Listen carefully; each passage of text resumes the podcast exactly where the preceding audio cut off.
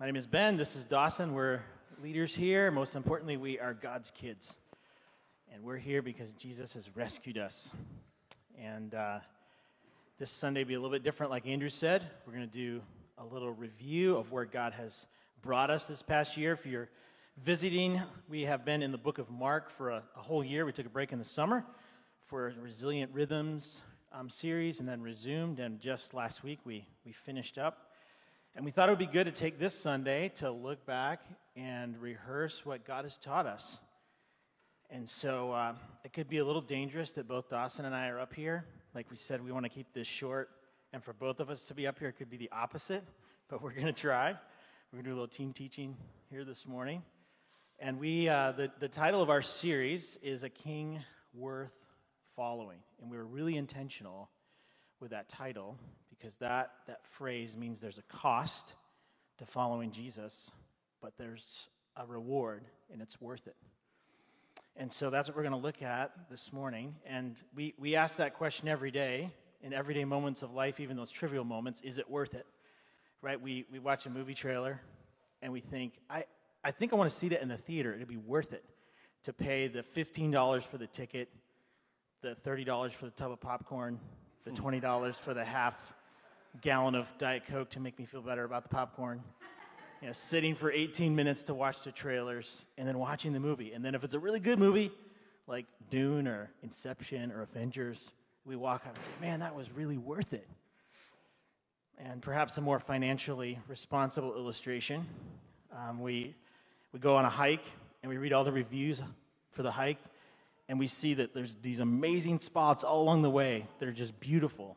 But then we look at the, you know, we look up W T A dot org, we look up the level, and it's hard, and it's ten miles long with like three thousand foot elevation gain, and we know it's going to cost us, not in money, but in pain. But then we go on the hike, and we see the views, and like, man, that was worth it. So it's how much more, those are trivial compared to the question of, is it worth following Jesus? How much more is that question important? And the answer to that question is of eternal importance. And the cost is not in effort or money, because we could never pay enough or work enough to earn the gift of eternal life that Jesus provides. But the cost is laying down our sin and ourself and our stories and asking Jesus to rewrite those. And what we've discovered as we've gone through this book is that question is not just a one-time question that we ask when we begin to follow Jesus, but it's an everyday question. We wake up every day and ask, is it worth following Jesus in my relationships and how I spend my money and how I spend my time and how I love my neighbor? And what we've discovered over and over again is that Jesus is a king worth following. And so Dawson and I are going to hit five kind of major themes that we saw in the book of Mark. And then we're going to invite you as our family to, to come up and share story or testimony or a passage of scripture of how you've discovered that this week or this year, this month, you have found that Jesus is worth following. So we're going to put up a question on the screen at the end. I'll have you start thinking about it now. Jesus is worth following because, I guess it's not a question, but What, why is Jesus worth following? He's worth following because fill in the blank. And we'd love to, to participate as a family. And one of the things I've been reminded of lately is that stories are often more powerful than teaching in changing our hearts. When we see the work of Jesus in each other, something happens to us. And God starts to transform us by what we see. And so we want to encourage one another. So ask the Spirit right now to show you as we're teaching, what, what is it that the Spirit wants you to share that might encourage the family. Mm-hmm. So we'll have Dawson pray, and then he'll jump in on the first one, and we'll go back and forth and see what happens. Thanks, brother. Let's pray.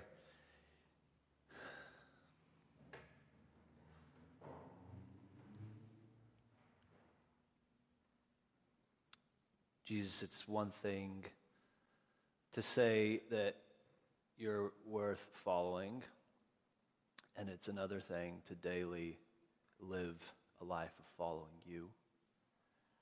And uh, we hope that our church family is a safe place where we can share that some days it's hard.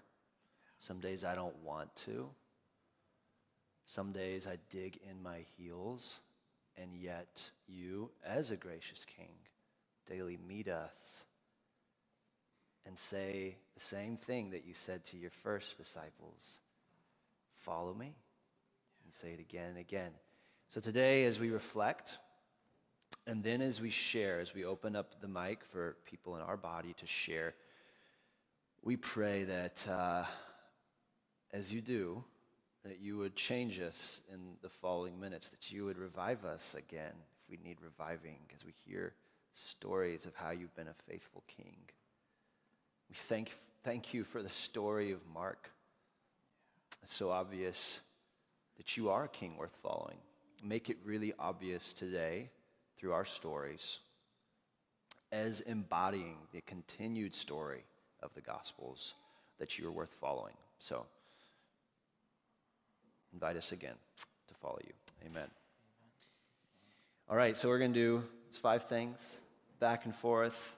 Feel free to to pause, to, to jot some notes down of like what that spurs in you, because we want to have that time of encouragement and edification. So if I see people on their phone, it's great. I'm assuming you're jotting down all the reasons.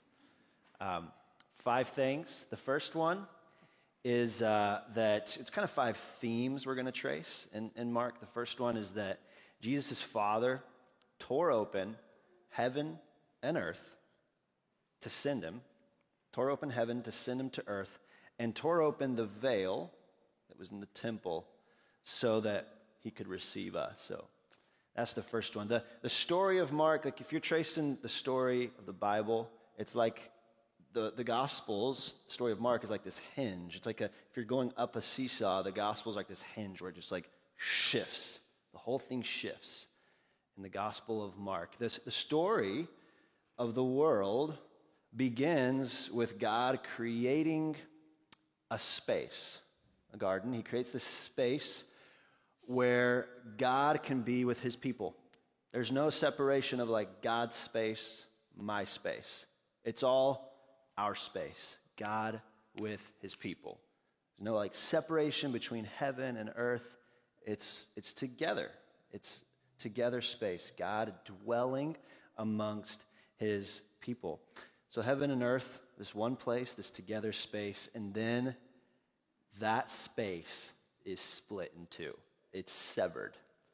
Human rebellion creates this severing of spaces, this dividing wall.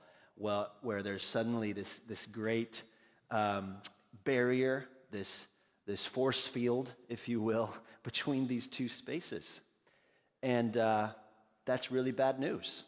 No longer can people be with God. It's really, really bad news. And then Mark begins with this verse, chapter one, verse one.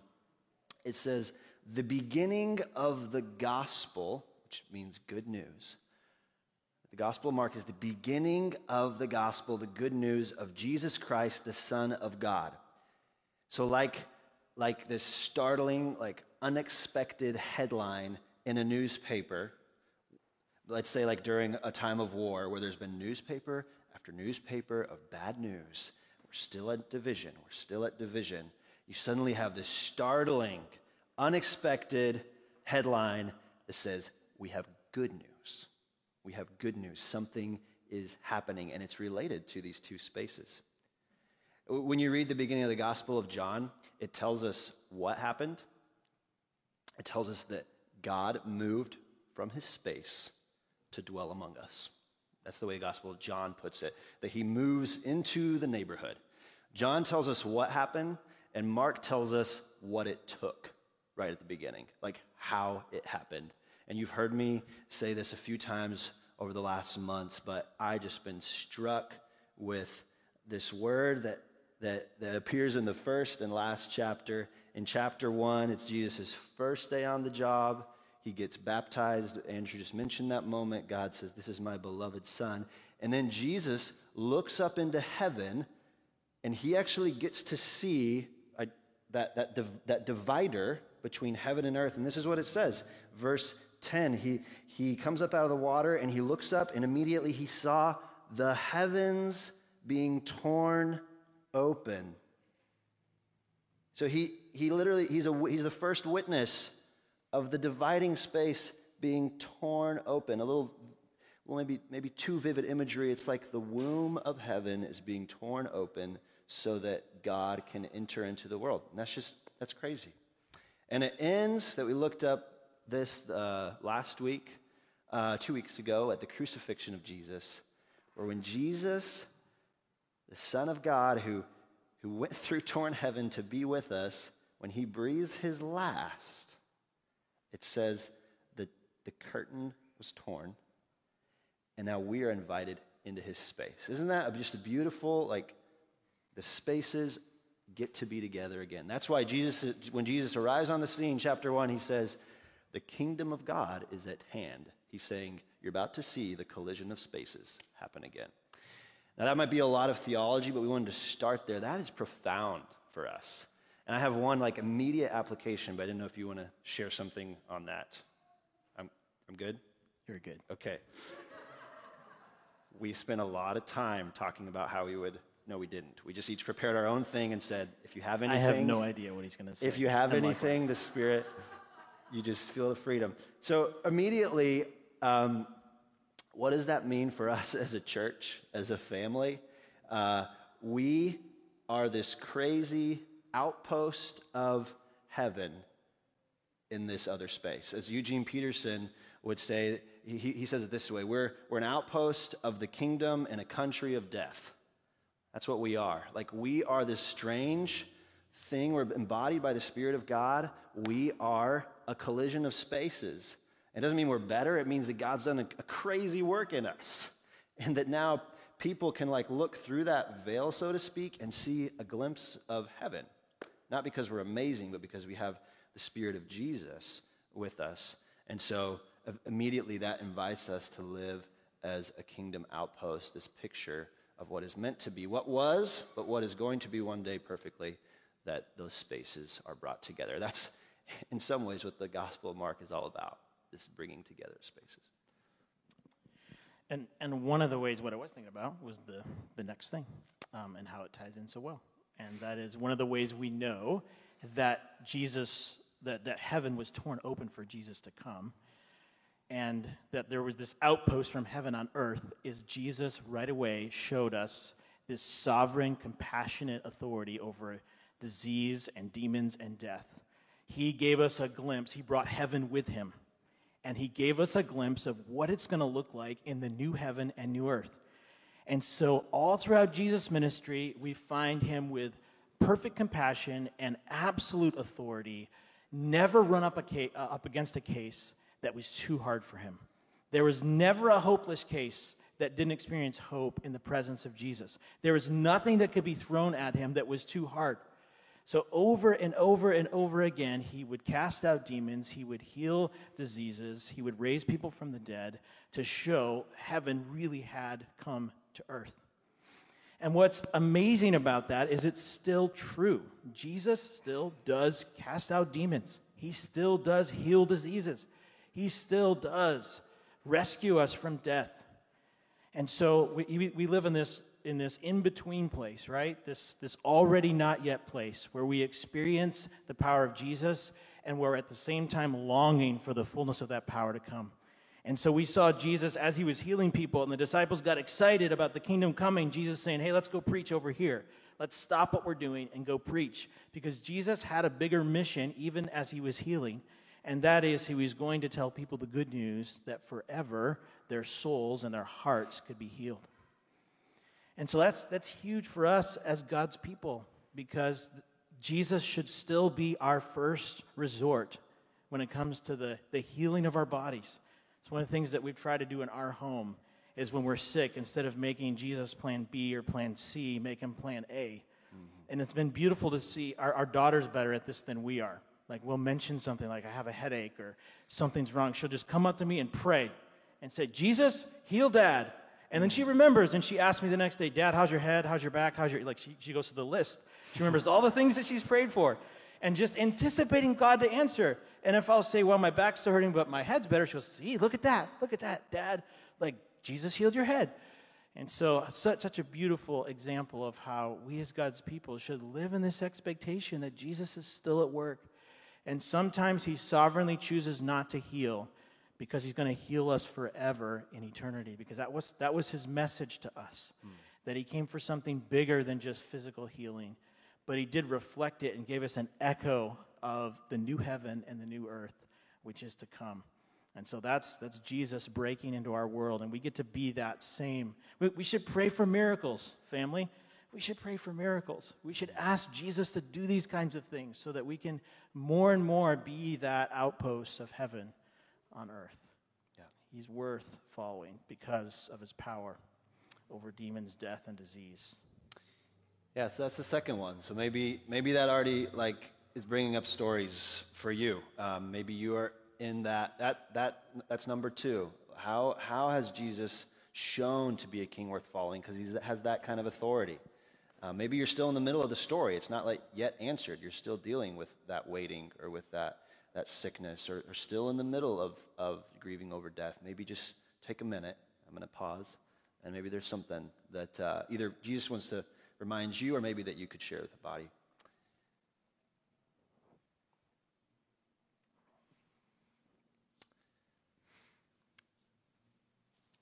So that's number two.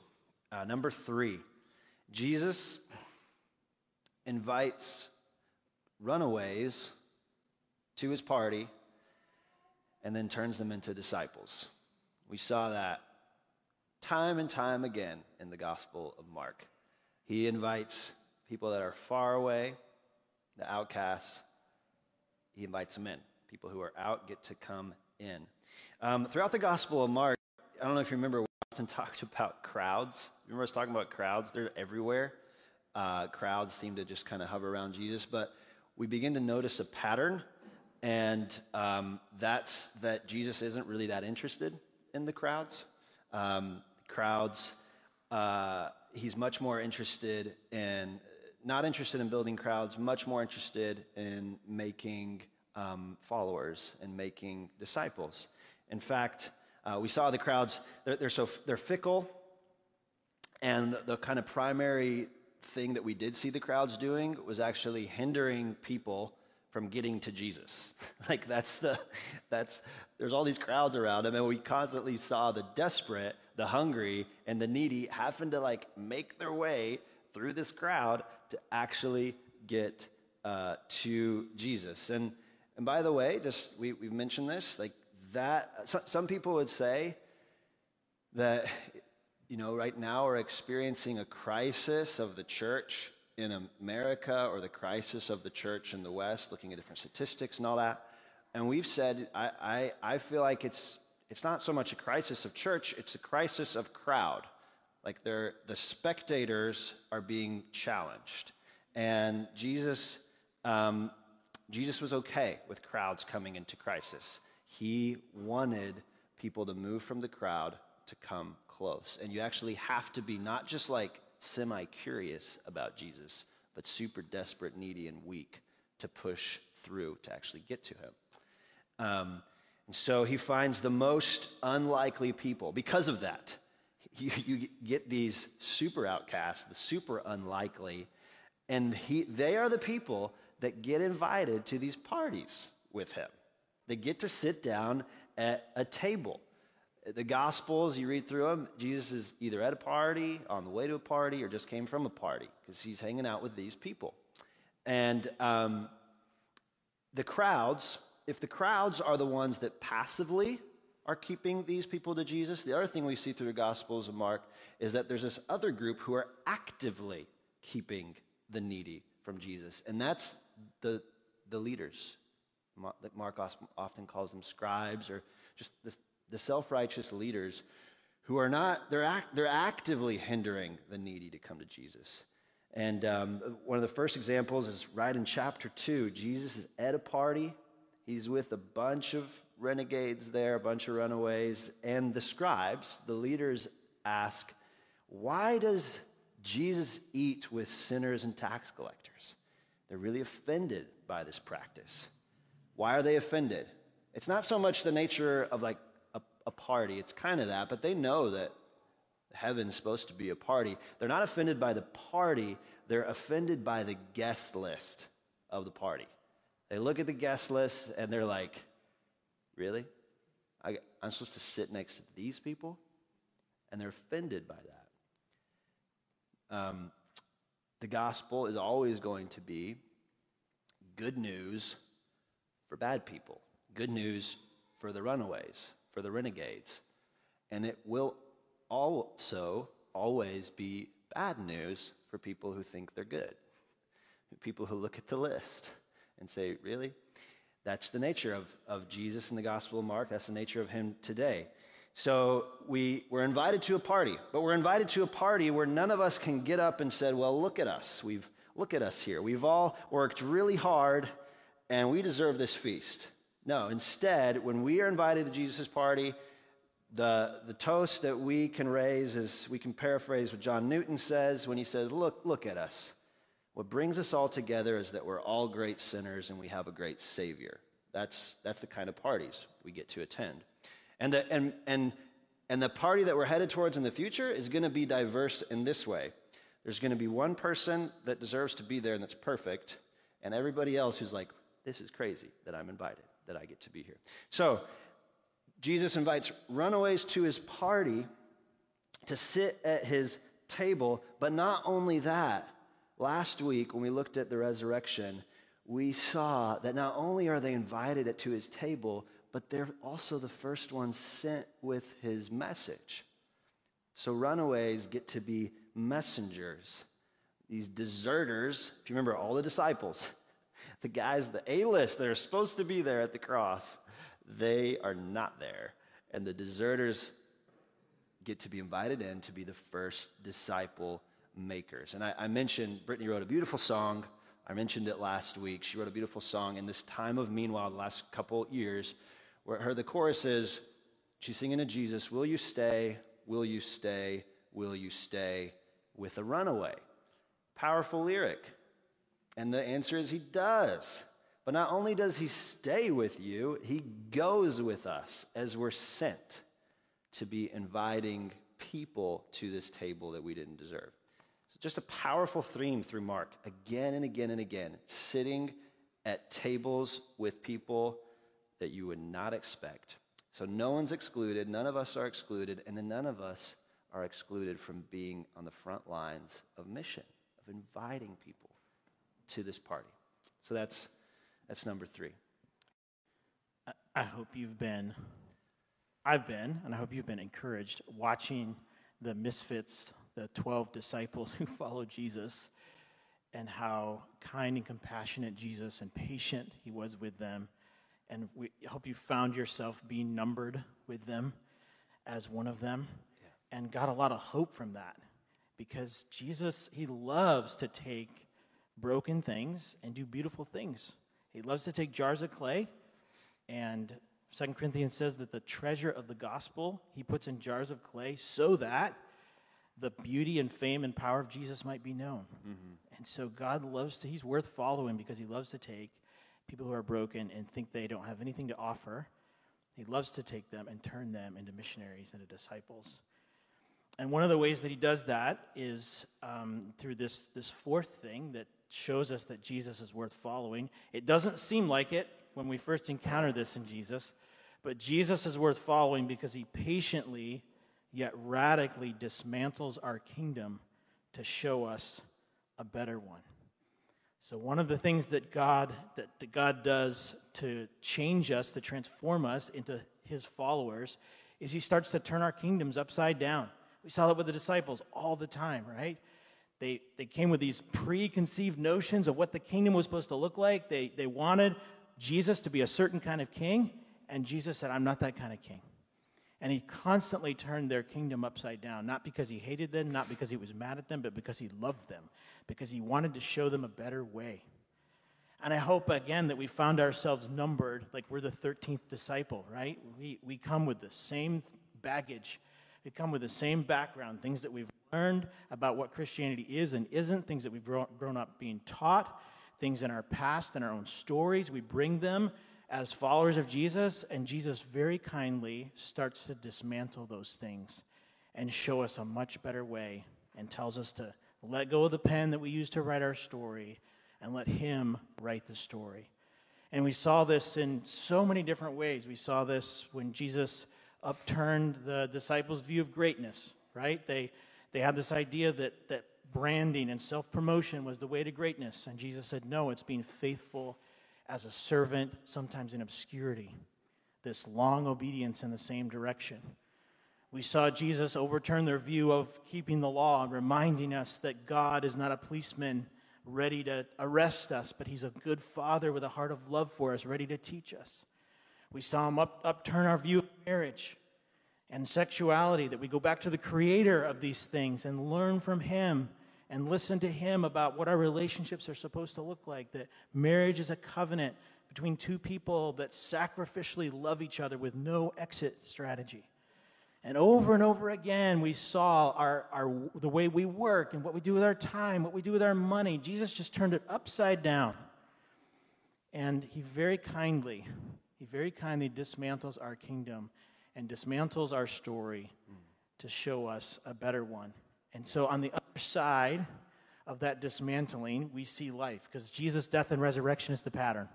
As we follow Jesus in death, we experience resurrection on the other side. That's the pattern of our lives as followers of Jesus. He calls us to die so that we can experience life. And what's beautiful is he walks with us in that death. We saw that when in the story of the transfiguration, right? The disciples in crisis. And sometimes as Jesus dismantles our story, we experience doubt and fear and deconstruction. And Jesus patiently and kindly walks with us and will carry us to hope if we will keep following him. And so that, that is why Jesus is a king worth following. Mm-hmm. And so maybe this year he's dismantled your story and you, you haven't seen the resurrection part yet. And maybe today you can share, I, I don't know what it's like on the other side yet. But in faith, I can say Jesus is worth following because he rose from the dead. And I know that sometime after this death, there's resurrection. Mm-hmm. And so that is our hope as, as God's people. Yeah. And that's why we need each other, just to, to briefly talk about this point. It's, we are not our own, um, and it's really hard sometimes to recognize, like, what is of my kingdom. Like, there's a famous Chinese proverb that says, if, if you want to learn about water, don't go talk to the fish. They will tell you nothing about water. They don't. That's all they know. And so we need to, we need each other to sometimes say, hey, like for Ben to say, hey, Dawson, that might just be your kingdom, not not not uh not Jesus' kingdom. For, for me, living in uh living in Eastern Europe for a while, we we would sometimes we'd host a conference and we'd have like um you know we'd have two hundred people drive from like fifteen different countries, because it just takes a few hours to get from different, and we'd get together. And what was beautiful when we get together is it was so easy for for. for brothers and sisters who trust each other to say, you know what, that might not be the kingdom of Jesus. That might just be your kingdom, your national kingdom. That might just be something of like an American way. And we need that undoing constantly of undoing our kingdom so we can better see Jesus' kingdom. So that's the fourth one. And then we're going to land on this last one, the, the fifth one. Jesus' presence gives us everything that our souls long for. So if, if we're asking the question, why is Jesus a king worth following? There's a long list. There's many benefits. But the greatest benefit is not all the things that he can do, but that when we follow him, we get him. We get his person. Person of Jesus. I think... Uh, I think one of the most powerful kind of themes in the Gospel of Mark for me um, is that idea of his presence. Maybe one of the most significant moments is, is that moment when he's on the boat with his disciples in the middle of a storm, right? And he's asleep on the boat. All of us can relate to the disciples being in the middle of a storm some way, or maybe many ways for, for us. And it's really easy. If you're just doing a quick read through of that story in the midst of your own storm, it's really easy to walk away from that story and to think, okay, I think that the point here is that if I trust Jesus, he will calm the storm of my life. And that's not really what that chapter is saying. It's not, and never, we don't get promises that the difficulty around you, the storms happening around you, are going to cease. We know they will one day, but we have no promises that's coming at all, even in this life.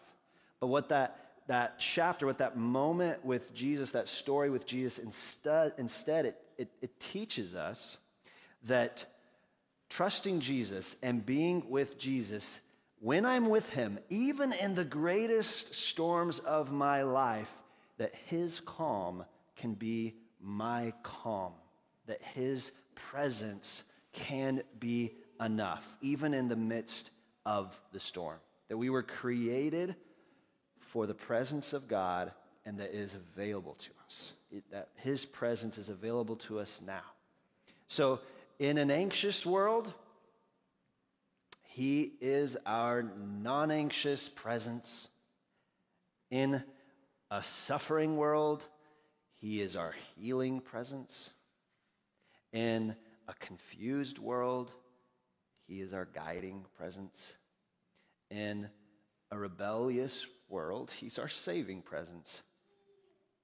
In a lonely world, he is our constant presence.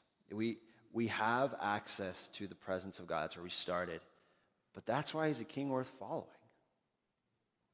That's why he's a king worth following.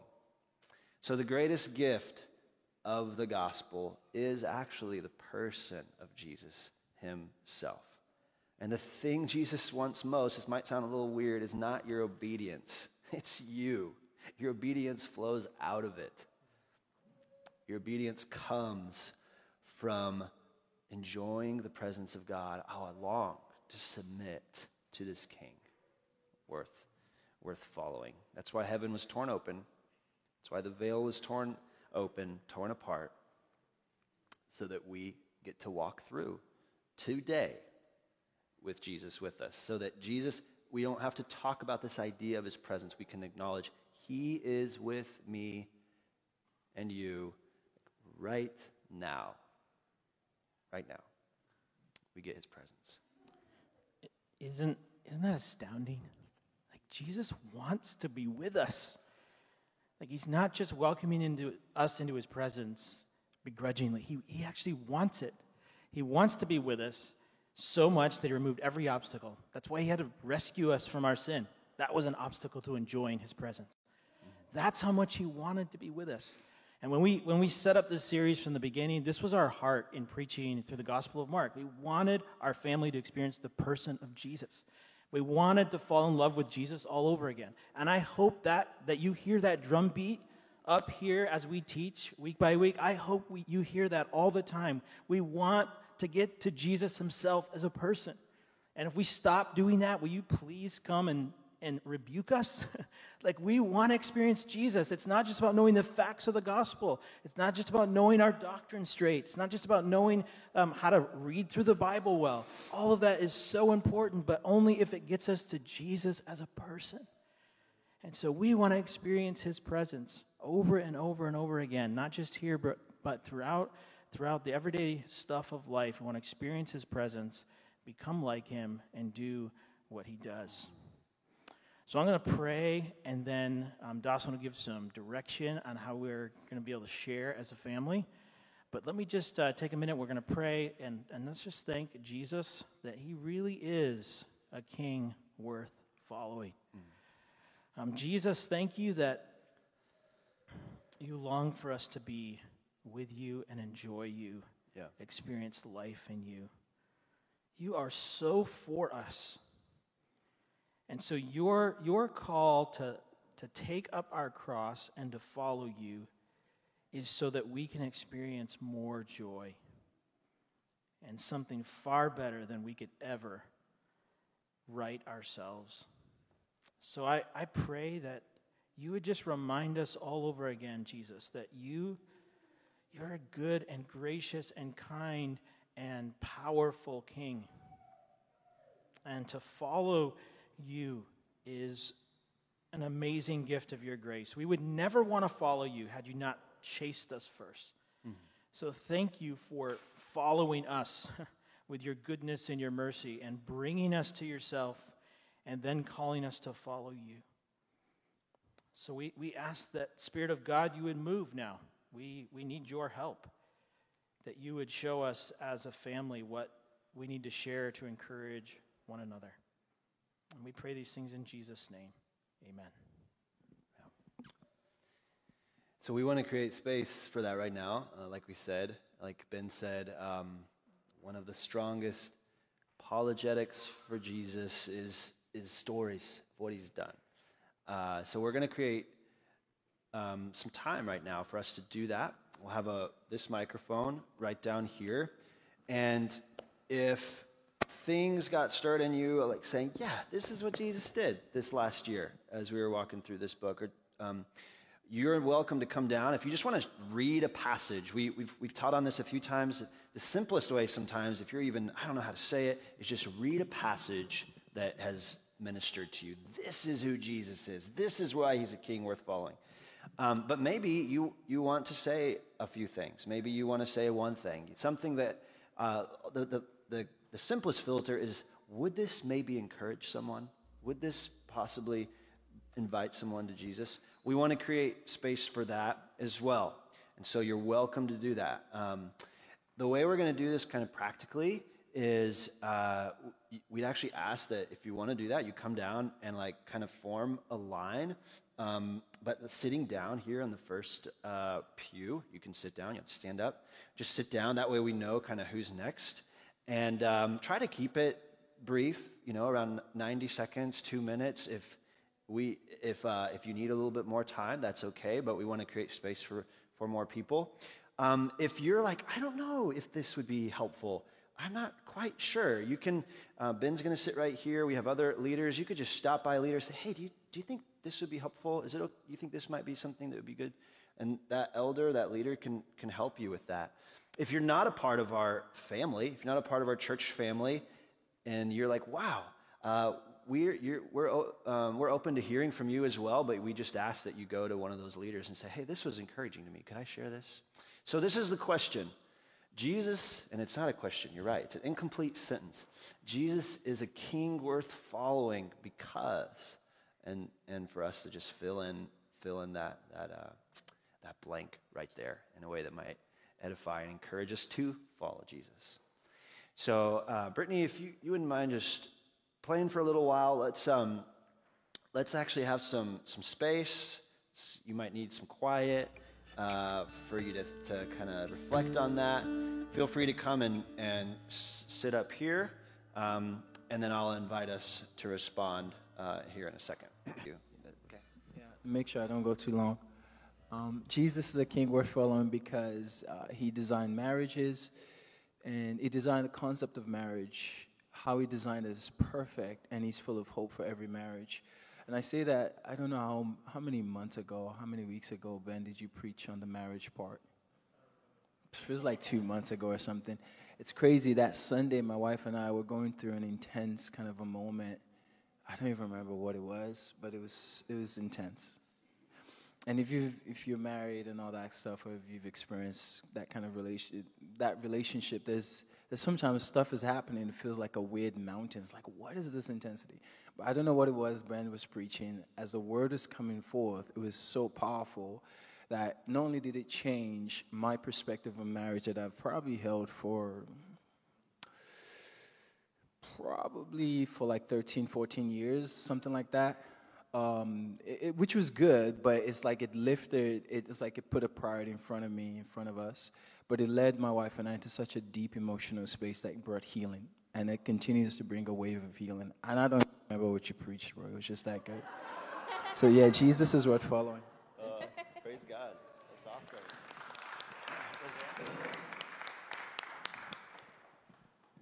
Take your mask off. Yeah. Um, Jesus is a king worth following because of the, the fourth one, where he will disassemble our, radically disassemble our kingdoms. And this is me ch- uh, reporting this as the sister of my sister who her son was murdered last month. And it totally, it's, I mean, it's destroying her. But I'm like, oh my gosh, how could this happen? But I, as I look at it and I'm thinking like, God, you are in control. How could you let this happen? And I can kind of step back from the crisis of it and say, you are in control. You're disassembling her kingdom for her good. And I don't know whether my nephew was a, a believer or not. I, she thinks, my sister is a believer, and she thinks he was. So I just don't know that personally. But it's it's just that hope that I will see him again, and how he works through tragedy.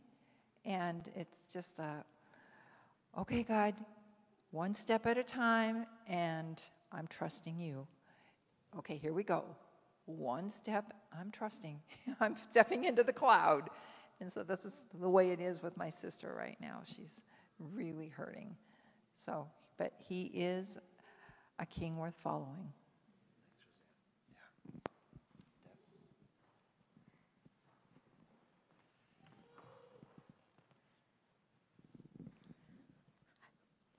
Jesus is a king worth following because he has proven himself faithful to me even when I'm not faithful.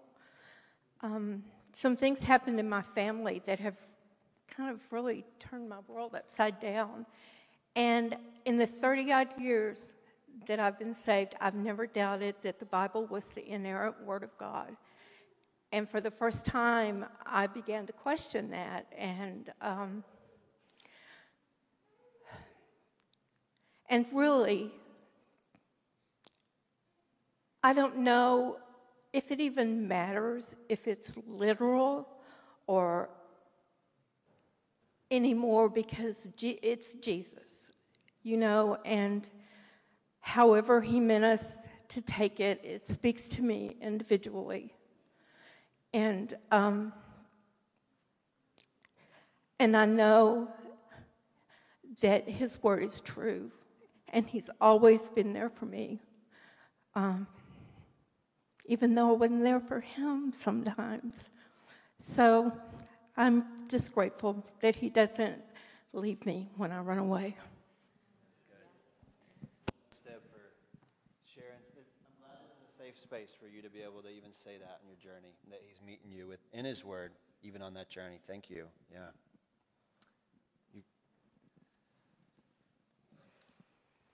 Thanks, Dawson. Jesus is a king worth following because he's creating a different kind of kingdom. We are in a context right now where everybody is trying to create a kingdom. We're all going to be right when our political party or our viewpoint or whatever gets in power. And Jesus is creating a different kind of kingdom. And a couple of weeks ago, I got a beautiful, vivid, human picture of that when Tyleo and I and Roseanne went up to Victoria to visit the church, the Soma church up there.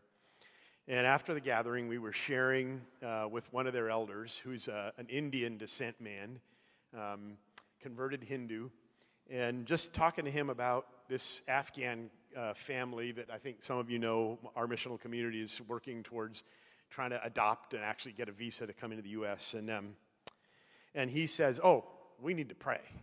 So he said, everybody stick your hand in here. And I, Tyleo actually tried to get a selfie, but he, he couldn't do it and pray. So, um, so that, um, but it was so cool because in the process of this, Ken, the elder, says, hey, and he calls another guy over, and he says, this man is um, Iranian.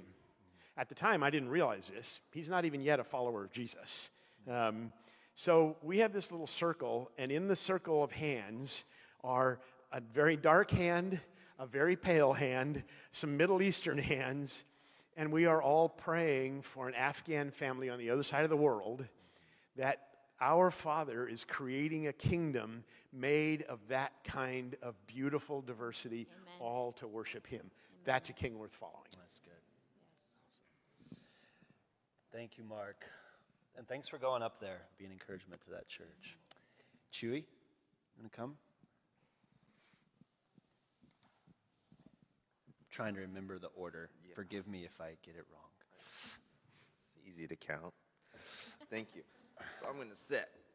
um, Chewy style. Yeah, I, so, I don't know, I've met most of you in here, but my thoughts are kind of scatterbrained, and so I try to pull them all together to make them a little more cohesive. But the question being, uh, Jesus is a king worth following, because um, I think what I observe from my peers outside of the church, that, uh, I guess without sounding too churchy, uh, it seems like their foundations are are not as concrete as Jesus. Um, and I, I mean, I could go on a lot of rabbit trails, but I'm not going to. But in, oh yeah, is this better? Okay, all right, sorry about that, guys. It's okay. Um, but what comes to mind is um, just in, in Matthew five, uh, the verse that says, so that you're so that you may be sons of your Father who is in heaven. For he causes his sun to rise on the evil and the good, and sends rain on the righteous and the unrighteous. And I think I have a personal view of myself as a pretty unrighteous person. I know a lot of people love God because he's very gracious. I'm very fearful of God because he is very wrathful. And I kind of rest in that tension a lot. And, you know, previously through this past week, going through the books of, you know, uh, First and Second Kings, you know, you have terrible, terrible people. I would probably be uh, in the same camp as them. And I just think, um, kind of like, like Deb mentioned, uh, you know, in my unrighteousness, uh, just Jesus is just abundantly gracious to me. And so all these circumstances of, you know, being in a body, have being provided for and, and cared for, I'm still working to build intimacy with uh, God. But just even the tangible things that shows that he does provide for me speak volumes, and if I cared enough to listen more, I would I would probably hear more. So I think that's why I think Jesus is a king worth following. Mm. Thanks, Chewy. Yes. Tim?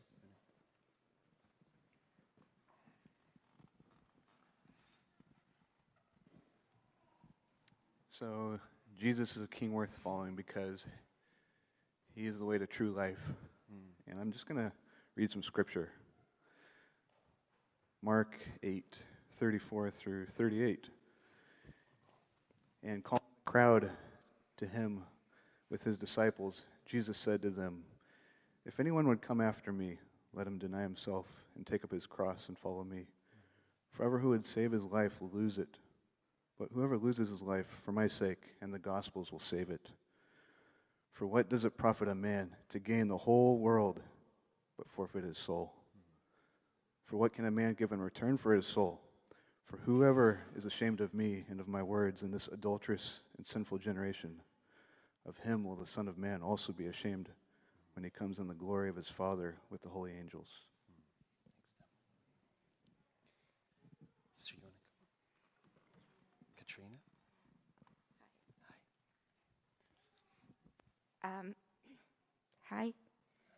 Did I take this off? Oh, okay. Um, so my name's Katrina. Uh, this is my first day here. Yay! Welcome. uh, um, when this guy was talking about that uh, Jesus is over death, disease, et cetera, all of those things. Um, sorry, I will get through this. Uh, I found out I was pregnant in two thousand nineteen, or no, twenty twenty, um, early March. You know, the world exploded. That was exciting. Mm-hmm. And then I found out I was pregnant. Mm-hmm. Uh, at week six, I was told I would have a miscarriage. Mm-hmm. At week twelve, I was told I would have a miscarriage. And, um... at week twenty-five, they told me that he would probably be stillborn. Mm. Um, he's back there with my husband. Oh, praise God. All right. Um, yeah. Uh, he, he was born at week twenty-six, uh, one pound, five ounces, eleven inches, uh, and he was in the hospital for four and a half months. Uh,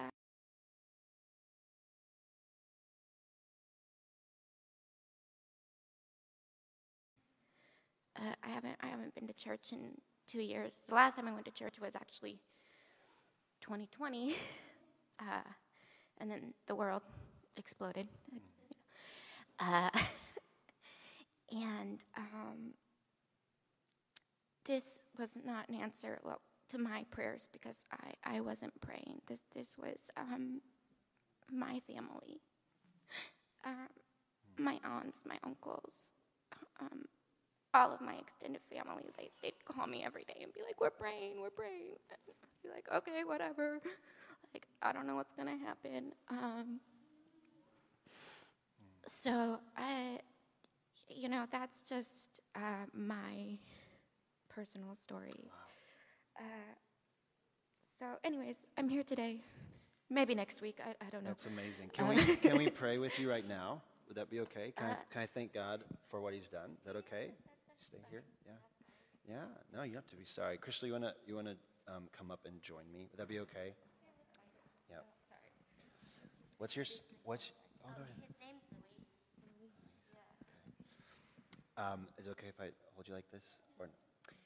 Jesus, you reached out one day and grabbed a young little girl who had died by the hand and said, "Get up, sweetie. It's time to get up." And similarly, um, we rejoice in the fact that though Katrina was mourning the loss of a son, you reached out and said, "No, I want you alive." So you have a you have a plan for her and for Luis. We're glad they're here today, and like she said, we don't know they're going to be next week, but thank you that today you are present with them, and um, and that she could experience a little bit of your hospitality today. We love you. Amen. Thank you so much for coming up. Yeah. Yeah. Crystal, you had something? Oh, yes, I do. Okay.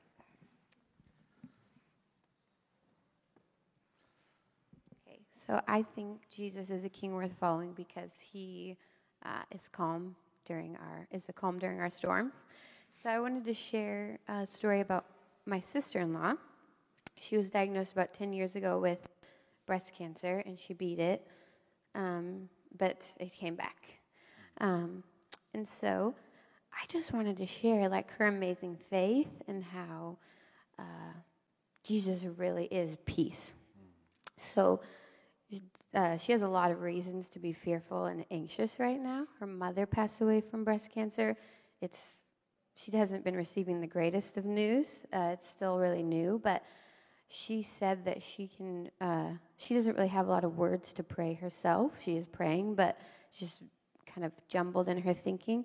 But so many people have been praying for her, and she can feel uh, God's peace and presence, and she's not um, having nightmares or laying awake anxious, which she would expect um, right now. And she just has an abundance of peace and a huge faith that is beautiful, and it is not Um, possible to muster that up in a human brain. So Jesus is carrying her. Um, and then beyond having peace, um, I love the idea that because of Jesus we have togetherness with our Father. And so I wanted to read um, Isaiah forty-one ten. "Fear not, for I am with you. Be not dismayed, for I am your God. I will strengthen you. I will help you. I will uphold you with my righteous right hand." So, like, that is true of our God, and he's our Father, and we're near to him, and he can strengthen us because of our uh, made rightness through Jesus. And I'm like, that is such good news. And I'm looking forward to praying for a miracle for my dear sister-in-law and coming back here and telling you how she beat it. Um, but if she doesn't, Uh, that song this morning of, like, when I come to die, give me Jesus. So all the people we've lost and we will lose in our own lives, um, I think, like, that's good news anyway. Mm-hmm. Like, there's so much hope in Jesus. He's nothing can take that away, not even death. So, uh, in Randy's words, um, God got my sister-in-law, and He got all of us. So, amen to that. Yeah. Thank you. If if you don't know who she's talking about, you can talk to her. She'll tell you this story. A guy who said, God's got this. All right. I think we have time. Oh, we have three. All right. Um, can I ask our brother, is Tim going to share something? You want to come up, Tim? And then, girl, girl, ladies, if you would wrap us up before we um, respond by singing. Tim, come on. I was just, Jesus is, oh, wait, I forgot. Okay. Jesus is good because He accepts you for no matter what. Mm. Even though I challenge, or He accepts all people, even people with challenges, and He's comfortable. Um, I didn't really want to speak today, but He told me to, so. Mm. Um, Jesus is good because He loves all of us the way we are, and we don't have to worry about being accepted. And sometimes we, with challenges, people reject, and Jesus will never reject us. Mm-hmm. So it's amazing. Mm. And I just thank Him for that. That's all I have to say. Oh, we need to hear that. Thank you. It's true. We love you, brother. Rachel, you guys going to fight over this one? Yeah, the last two people who would fight. Especially since I'm coming over on Thursday for dinner. um, this is uh, something I wrote. I don't remember when I wrote it, um, but it came up this last week, and then um, the third or fourth point, don't remember which, but the, the conversation about, or the theme that we're seeing about the crowds and the leaders and the runaways and their response to Jesus, um, and where I land in those groups, and sometimes how I like transition amongst those groups. Hmm. Um, what gain is there in transparency, revealing and vulnerable? What gain is there in opacity, closed and protected? In both there is beauty, light breaking through, strong and robing shadows. In both there is death, opening to the point of oblivion, closing to the point of collapse. But without opening, no seed can fall, renewing life, to face the false choice again. Even in closing, the light breaks in. Wow, thank you.